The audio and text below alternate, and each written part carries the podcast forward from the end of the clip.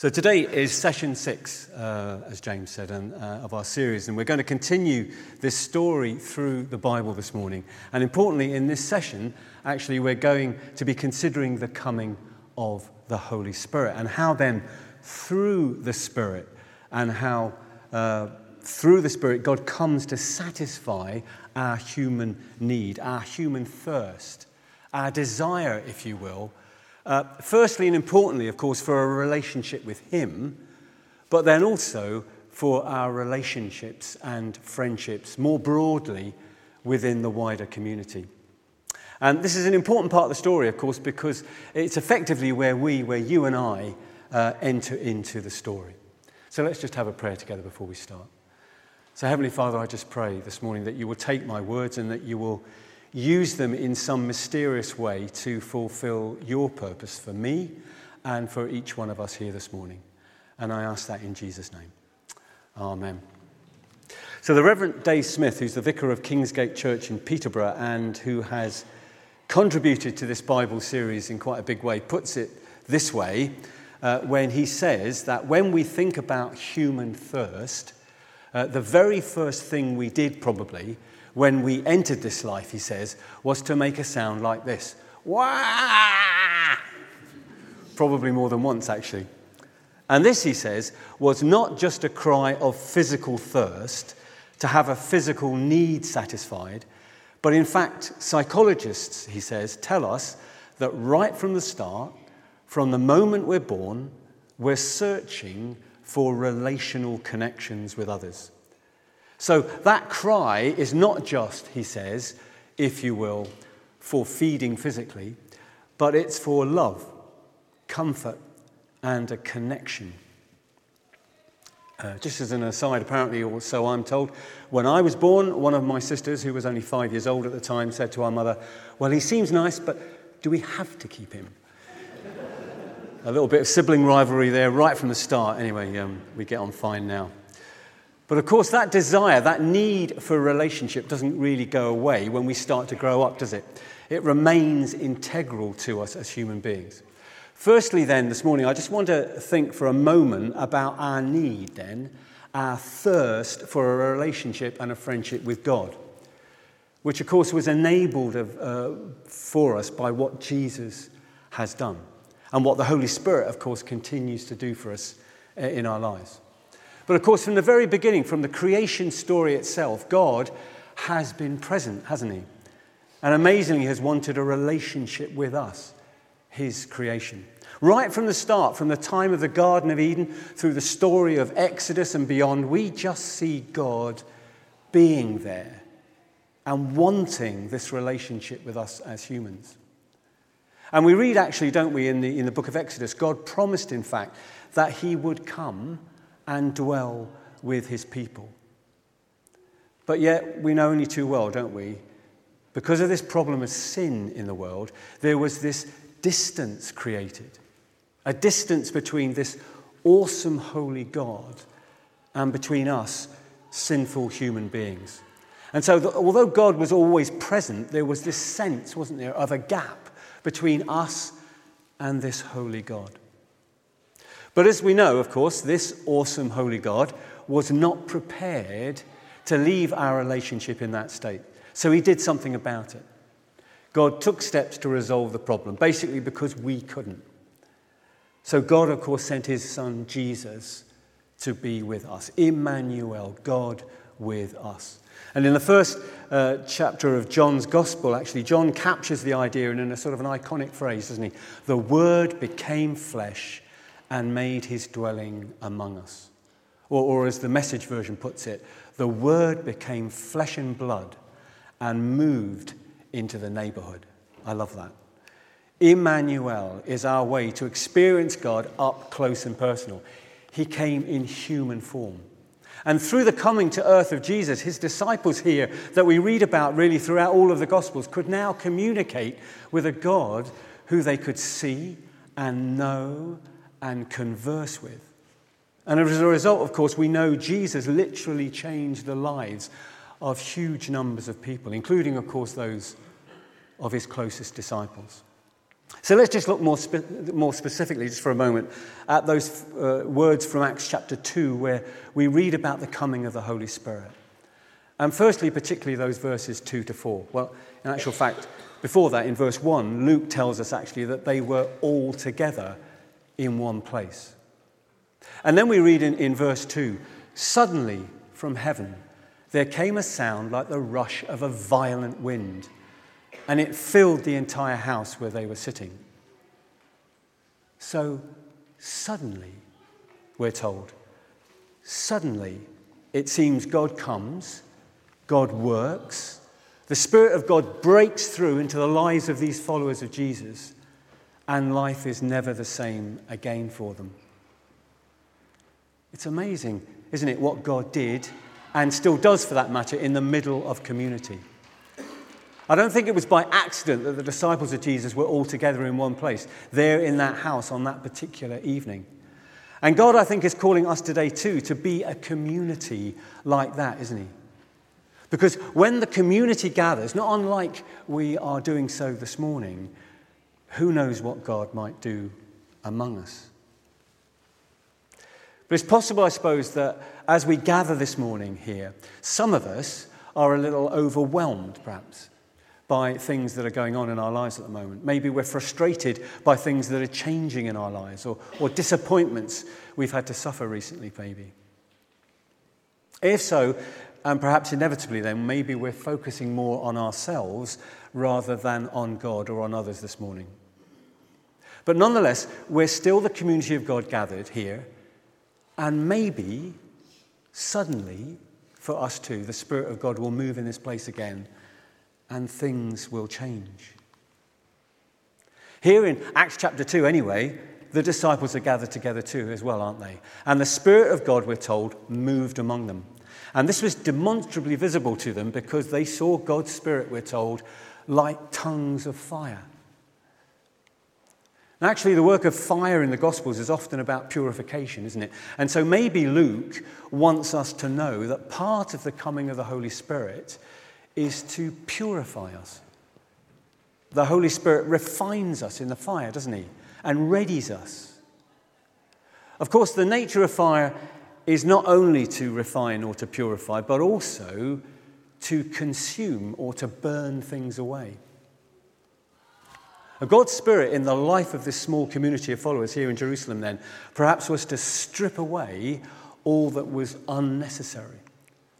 That the Spirit refined them so that they would be ready to do what it was the Spirit of God was going to lead them to do. And what they were going to do would change the world around them and beyond. In the previous chapter, actually, chapter 1 of Acts, in, in verse 8, Jesus says this to his disciples He says, but you will receive power when the Holy Spirit comes upon you, and you will be my witnesses in Jerusalem and in all Judea and Samaria and to the ends of the earth. Andrew Ollerton, actually, in his book, um, which accompanies this series, wrote this when he was referring to Jesus' disciples, really, and he said this Having reversed defeat and conquered death, no doubt they expected the Messiah himself to dismantle his rivals, establish his kingdom, and convert the world within a few months. Meanwhile, they would carry Jesus' bags and hold back the adoring fans.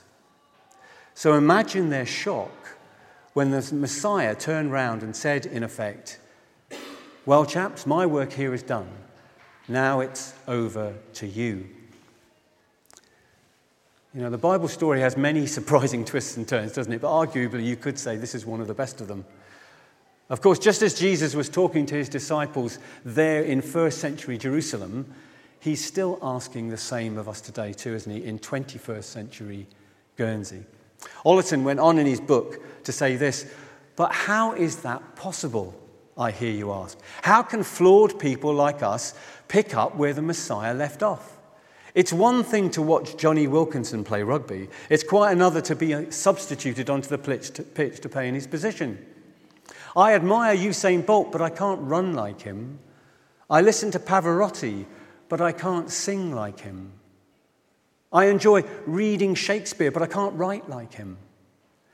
I can worship Jesus, but I can't minister like him, surely. Oliphant went on to say, though, but to cut a long story short, they, the early Christians, went off and did it. A small community of Jesus' followers stepped into the Messiah's sandals and expanded his ministry on a global scale. And today the story continues. Jesus' followers all over the world, he says, provide practical help and spiritual hope on a staggering scale. And as I say, we are now part, aren't we, of that story too, of course. Back in Acts chapter 2, then, after the tongues of fire rested on each of them, we're told, they were filled with the Holy Spirit. It's interesting to note that not just some of them were filled, but all of them were filled. As God, if you like, sought to begin and create this new expression of life, He left no one on the sidelines. They were all filled with the Holy Spirit. And it's a consistent theme, isn't it, throughout the Gospels the concept that God invites everyone to the table. But the image of filling something or someone, of course, isn't much use if what you've been filled with isn't then used or poured out in some way. For example, if I was to fill a big jug of water with, water and didn't pour any of it out so that my thirsty guests could drink it, it wouldn't really be of any use. When I fill my car with petrol, uh, which I do as little as possible at the moment for obvious reasons, it's so that the petrol will be used to power the engine of my car. So we are filled with the Holy Spirit specifically for a reason, other than simply to remain full, of course. And the Apostle Paul in Romans 15 says this He says, May the God of hope fill you with all joy and peace as you trust in him, so that you may overflow with hope by the power of the Holy Spirit. No, Paul didn't say so that you can remain full or so that you won't spill any of it. He said overflow. God filled the disciples on that day of Pentecost, and there was a purpose for the filling of the Spirit that they received. And if they hadn't fulfilled that purpose, well, quite possibly none of us would be perhaps sitting in this place today. So then, these few verses at the beginning of Acts chapter 2 implies that the work of God's Spirit is to fill us. But of course, we can't be filled if we are already full of other stuff that shouldn't be there. Perhaps one reason that God could fill the disciples that day of Pentecost was that they were together in one place as a community of people who had emptied themselves emptied themselves of their fear, uh, of their misgivings, of their disappointments, of their presumptions, of their anger, of their self importance. So that there was, no room, there was now room in their lives to be filled with what mattered most God's Holy Spirit. And is God's Spirit, I wonder this morning, seeking us out in order that we might empty ourselves of the other stuff that shouldn't be there. And by doing so, enable us to be filled with His hope and His joy and His peace. Filled so that we will be able to overflow ourselves with the fruits of the Spirit. Of course, to live this spirit filled life means we have to allow ourselves to be controlled by the Spirit to keep in step with the Spirit, as Paul again reminds us in Galatians. Actually, I spoke about this recently in a, a past sermon a, a few months ago. I'm sure you all remember that well. But to paraphrase again the Reverend Dave Smith, he reminds us how important it is for us to get our steps in step with his steps, as it were. Because sometimes we might find ourselves trying to run ahead of the Spirit, he says. Or on the other hand, we might be finding ourselves lagging behind the Spirit neither of which are really helpful. It's important for us, he says, to sensitize ourselves to the Holy Spirit, to find out, if you will, what he wants, what he likes. For instance, he likes it when we love each other or forgive each other. He doesn't like it if there's gossip or slander or if there's any kind of impurity. And of course, as followers of Jesus, we should want to please the Holy Spirit. And again, as I said in that previous sermon a while ago, remember we can actually grieve the Holy Spirit by what we do or don't do, or say or don't say. But as we get closer to the Holy Spirit, the more this deep thirst, if you will, this deep longing for meaning and relationship with God is satisfied. And as a result, then we can have, of course, this deeper relationship with God through the Holy Spirit. But as we read the Bible, we see and realize that not only do we vitally need, of course, this relationship, this friendship with God, but we do also have a relational need for community with others. Actually, we see in Genesis chapter 2, don't we? God saying, It's not good for the man to be alone. I will make a helper suitable for him. Some of us will have been blessed to have the support of a loving spouse. I know I have. I have to say that because she sat just over there. No, no, it's true. It's true. But whatever our situation, maybe um, you have only had that kind of love and support from a close family member, I don't know, or maybe we're simply part of a loving and supportive community, the, the family of believers in Christ. Actually, just to digress for a moment, that reminds me of a, a poignant story, actually, which I read a while back. And a, a woman's husband had been slipping in and out of a coma uh, for several months. Yet, she stayed by his bedside every single day. One day, uh, when he came to from his coma, he motioned to her to come nearer. As she sat by him, he whispered to her, his eyes full of tears. You know, I've been thinking, you've been with me through the bad times. When I got fired, you were there to support me. But then when my business failed, you were there. Even when we lost the house, you stayed right with me. And when my health has started failing, you were still by my side. So I, I need to tell you, the husband said quietly. What, dear? his wife gently asked, smiling as her heart began to fill with warmth. I think, to be honest, the husband said, you've been a bit of a jinx. Again, I just like to make clear that's not my experience before my wife tells me off. Seriously, we need friendships. We need relationships, don't we? With others. Because, what, for one thing, these relationships have many benefits for all of us. And in fact, we know that social isolation can have quite the opposite effect. A New York Times article reported that individuals with less social connection have disrupted sleep patterns, altered immune systems, more inflammation, and higher levels of stress hormones. I think I have all of those things actually, but anyway.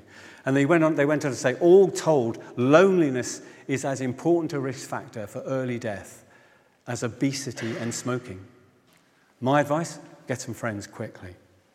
But when we look at those few verses, 42 onwards in Acts chapter 2, then, we see what effect the relationship with the Holy Spirit had on these members of this new community of believers this early church. And for that matter, how countercultural it was at the time for them to behave like this. Remember, they lived in a society that had rich uh, people and poor people. Slaves were commonplace, where men were deemed more important than women, where children were sometimes simply considered as chattel. But what do we see? What do we read in verse 42 here? They devoted themselves to the apostles' teaching and to fellowship, to the breaking of bread and to prayer.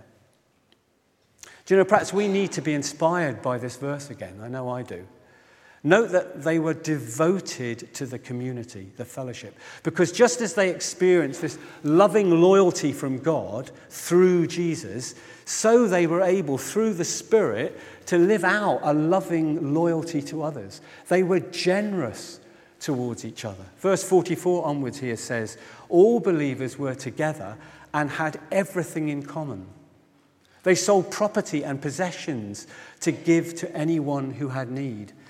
Every day they continued to meet together in the temple courts. They broke bread in their homes and ate together with glad and sincere hearts, praising God and enjoying the favor of all the people. And I think those verses should be a challenge to us. And at the risk of being a little controversial perhaps this morning, but note here it says they cared for and loved one another, and they didn't do this out of a simple feeling of duty. Because it says they were sincere. They did this with glad hearts. There was no hypocrisy present. The Reverend David Bracewell, who is, of course, well known to us all here at Trinity, says this in his book, Are We Nearly There Yet? He says, A church that has compromised on relationships because it is obsessed with its own survival and well being has little to offer to a society where aggression, blame, and a desire to be top of the pile are the prevailing marks, but marks which often mask an underlying longing for love and relationship. He goes on to say, So the call is to discover love again on all levels love for Christ, love between believers, and love for those who do not believe. We need, he says, churches that do not compromise on love. Do we perhaps have to be careful then within the family of believers? And, and, and, that includes, of course, our own church fellowship here at Trinity too, not to develop cliques or factions uh, within it. We can't be seen to be ignoring each other in any way, can we? Because at best, this can be a disruptive thing. Or even at its worst, actually, it can be destructive to our fellowship together. How can we be seen to be being sincere by those outside of the fellowship of believers if we aren't seen as being sincere amongst ourselves within it? Of course, the wonderful thing uh, about community of believers should be that we don't have to pretend with one another. Quite the opposite, in fact. We can be vulnerable with each other so that we can experience and share real community together. Maybe we all need to be more proactive then as individuals. For example, in reaching out perhaps to others for help within our community of believers here at Trinity. Now, it might look and feel very differently for some, to be fair. Not everyone will find this easy to do. In fact, for me personally, because my sort of underlying personality trait or makeup is being something of an introvert, uh, and despite strangely being able to happily stand up in front of a congregation and deliver a sermon of sorts, uh, I find it so much more difficult to communicate and create meaningful relationships on a one to one basis. I've always been like that. And that's something with the Spirit's help I need to work on and develop for myself. But maybe we do do this by engaging more, particularly perhaps with a mentor, a trusted friend, a confidant, maybe a prayer partner, or someone from within a community home group during the week if we go to one. Simply asking others to input into our lives is important. The Reverend Dave Smith again says to seek help and guidance from others is not a weakness, but is a sign of wisdom but of course, the other side of that coin is that we need to be conscious too of others who are in need of help themselves. And we need to be prayerful about how we can perhaps support them if we're able to do that. Perhaps by maybe simply reaching out and asking on occasion how they are. Um, and asking if there's anything uh, we could be praying for them or with them about. Because the Holy Spirit will often put people on our hearts, won't He? And we need to respond to that prodding. But if we're able to, we need to be proactive for not only asking for help, but also in giving help to our other brothers and sisters within the community of Christ. We know, of course, that the early church suffered severe persecution, and by Acts chapter 8, we read that they were forced to scatter to avoid that persecution. But it was then actually that the church began to really grow. And it's so often the case, isn't it, in times of difficulty, that we see God powerfully at work within, with His Spirit. Today, of course, and I'm generalizing now, very much so, but perhaps our problems are more to do with having too much, too, too much comfort, too much complacency, too much wealth.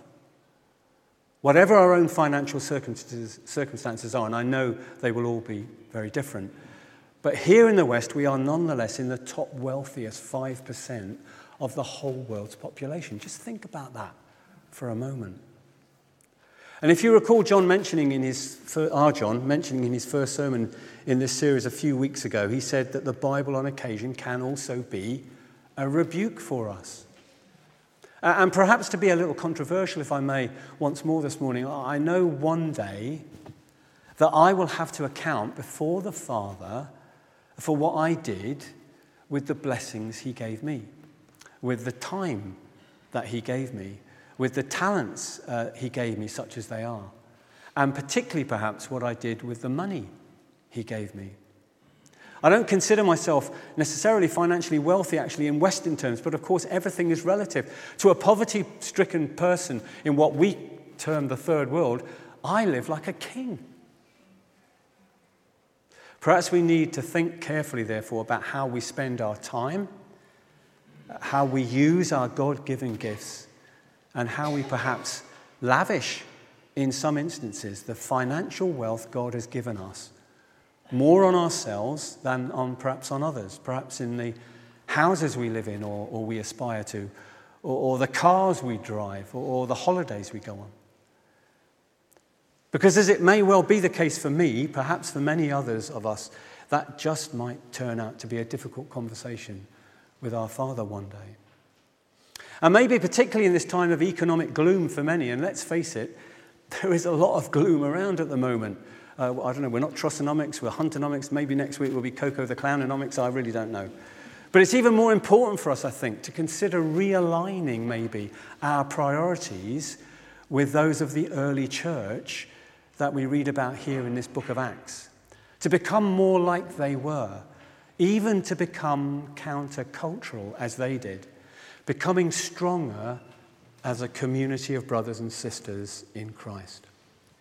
Paul in Galatians said this He said, There is neither Jew nor Gentile, neither slave nor free, nor is there male or female, for you are all one in Christ Jesus. We can all belong to the family of God in Christ Jesus.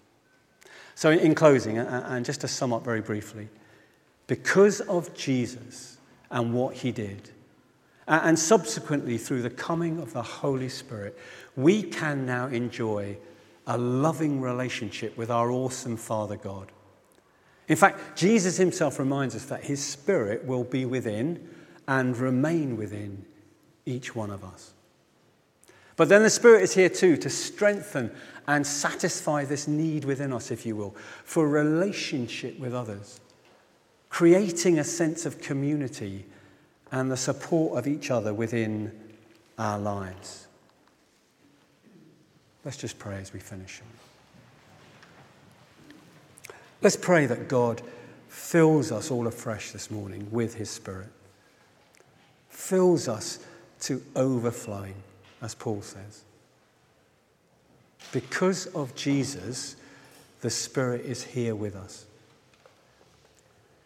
He's here that we might have our deep longing for a relationship satisfied. Lord, may we know that with you we are never alone. Help us through your Spirit to be a loving community here at Trinity that gives and receives help and hope and healing towards one another. And we pray that your church will be strengthened in our time. In Jesus' name.